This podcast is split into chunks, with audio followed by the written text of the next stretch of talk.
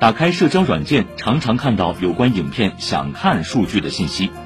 对于未上映的新片，观众可点击想看选项，表示对该片的期待。片方则频频拿想看热度做营销。不过，想看数据高，票房就一定高吗？解放日报采访业内人士指出，想看数与电影首日票房存在相关性。不过，对影院而言，想看数高并不意味着首日排片一定高。上海一家影院的经理表示，在排片时会参考想看数，但更多还是看各家影院的预售数据。今年以来，在影片宣发周期明显缩短的情况下，片方更重视映前日增想看数和评分。